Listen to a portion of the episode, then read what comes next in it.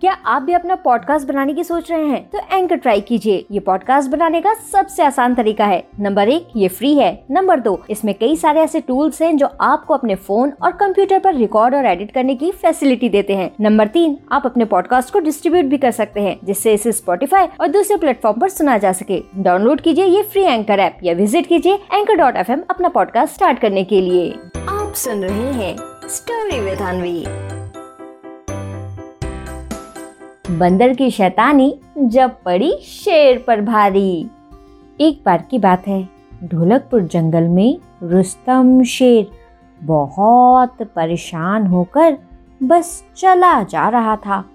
तभी रुस्तम शेर अपने मन में बोला ओहोय ओहोय अरे भैया, बड़ी गर्मी है। हाय हाय, नींद ही नहीं पूरी हो पाई। कल पूरी रात मच्छर बस डिस्को डांस ही कर रहे थे। अरे भैया, क्या करें? अरे अरे, ये पेड़, वाह भाई वाह, ये आम का पेड़ तो बड़ा अच्छा लग रहा है। यहाँ थोड़ी ठंडी छाँव भी है और हवा भी अच्छी चल रही है। ऐसा करता हूँ भैया कि यहीं सो जाता हूँ।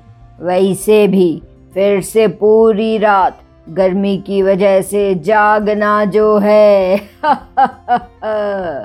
और फिर ऐसा बोल कर रुस्तम शेर वहीं पेड़ के नीचे सो जाता है। तभी वहाँ मोंटी बंदर आता है। अब रुस्तम शेर को सोते देख उसे शरारत करने का मन करता है। फिर वो पहले कुछ देर तक सोचता है। इसके बाद पेड़ के ऊपर चढ़कर बाकी जानवरों के आने का इंतज़ार करने लगता है। थोड़ी देर बाद उसे दूर से चंपा लोमड़ी आती नज़र आती है। अब मोंटी बंदर जल्दी से पेड़ से नीचे उतरता है और कुछ पंखों को रुस्तम शेर के पास रख देता है। अब चंपा लोमड़ी हाथ में पर्स लिए और आँखों में चश्मा लगाए जैसे ही रुस्तम शेर के पास पहुँचती है तो नीचे गिरे हुए पंखों को देखकर उठाने लगती है। वो सोचती है कि इतने सुंदर पंखों को क्यों ना बालों में लगा लिया जाए। और फिर यही सोचकर वो अपने बालों में पंख लगाने लगती है और इधर मोंटी बंदर पेड़ के पीछे छुपते हुए रुस्तम शेर के कान में पंख से गुदगुदी करने लगता है। अब कान में गुदगुदी होने से रुस्तम शेर की नींद खुल जाती है और देखता है कि उसके सामने चंपा लोमड़ी खड़ी है और उसके हाथों में भी पंख हैं। फिर रुस्तम शेर समझता है कि ज़रूर उसे नींद से चंपा लोमड़ी ने उठाया है और फिर चंपा लोमड़ी पर गुस्सा करते हुए वो बोलता है, ओहो, ओहोए। अरे भैया चंपा, ये क्या किया तुमने? इतनी बढ़िया नींद में सोया था और तुमने मुझे उठा दिया। अब तो तुम्हें इसकी सजा मिलेगी। चुपचाप मेरे पास आकर मुझे हवा करो। अब रुस्तम शेर की बात सुनकर चंपा लोमड़ी तुरंत उससे कहती है, आहा, हाय हाय महाराज ये क्या कह रहे हैं आप? मैं तो ढोलकपुर बाज़ार शॉपिंग करने जा रही थी। मैंने आपको कब उठाया महाराज? मुझे तो ये पंख नीचे गिरे मिले। तो सोचा इन्हें अपने बालों में ही लगा लूँ। देखिए ना, कितनी सुंदर लग रही हूँ ना मैं। और फिर इस तरह से चंपा लोमड़ी रुस्तम शेर को समझाने की बहुत कोशिश करती है, लेकिन रुस्तम शेर उसकी एक भी बात नहीं मानता और हवा करने के लिए अपने पास खड़ा कर देता है और इधर मोंटी बंदर ये सब देखकर बहुत खुश होता है। अपने मुँह में दोनों हाथ लगाकर वो खूब हंसता है और फिर तभी उसे गज्जू हाथी आता हुआ दिखाई देता है।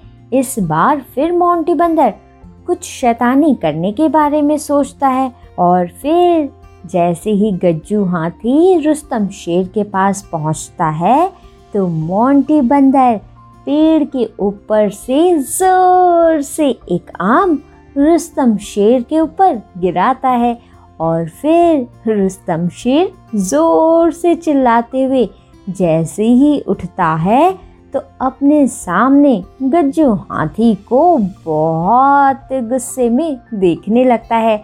अब गज्जू हाथी कुछ समझ पाता कि इससे पहले चंपा लोमड़ी उससे कहती है, आहा, हाय हाय गज्जू दादा, अब महाराज आपसे कुछ कहें। इससे पहले आप भी यहाँ आकर मेरे साथ खड़े हो जाइए। और महाराज को हवा करिए। हम्म, पता नहीं महाराज को क्या हो गया है। उन्हें लग रहा है कि उन्हें नींद से हम लोग उठा रहे हैं। और फिर इसके बाद गज्जू हाथी भी चंपा लोमड़ी के पास आकर खड़ा होने लगता है। तभी उसकी नज़र पेड़ के ऊपर जाती है और गज्जू हाथी देखता है कि मोंटी बंदर अपने सारे दांत निकाल कर ज़ोर ज़ोर से हंसा जा रहा है। फिर गज्जू हाथी तुरंत रुस्तम शेर को मोंटी बंदर के बारे में बताता है।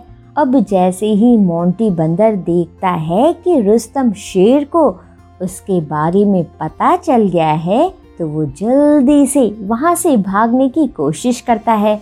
लेकिन गज्जू हाथी तुरंत उसे अपनी सूंड से पकड़ लेता है। फिर रुस्तम शेर मोंटी बंदर के दोनों कानों को पकड़ता है और उससे बोलता है ओहो ओहो अरे भैया मोंटी, पहले मेरे कान में गुदगुदी लगाई, फिर इतना बड़ा आम भी फेंका तुमने, है मोंटी बंदर? रात में मच्छर डिस्को डांस करे। और दिन में तुम मुझे सोने ना दो। अरे भैया, ये तो बहुत गलत बात है मोंटी बंदर। अब क्योंकि तुमने करी है शैतानी, इसलिए अब सजा लेने की बारी है तुम्हारी।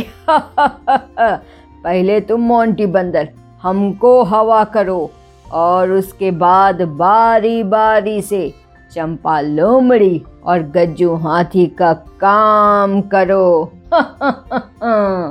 और फिर इस तरह से मोंटी बंदर को शैतानी करने पर सजा मिलती है। तो बच्चों, क्या सीख मिलती है हमें इस कहानी से? इस कहानी से हमें ये सीख मिलती है कि बच्चों, हमें शैतानी तो करनी चाहिए, लेकिन हमारी शैतानी की वजह से किसी को परेशानी ना हो, इसका भी ध्यान रखना चाहिए। समझे? आप सुन रहे थे स्टोरी विद अनवी अनवी के साथ।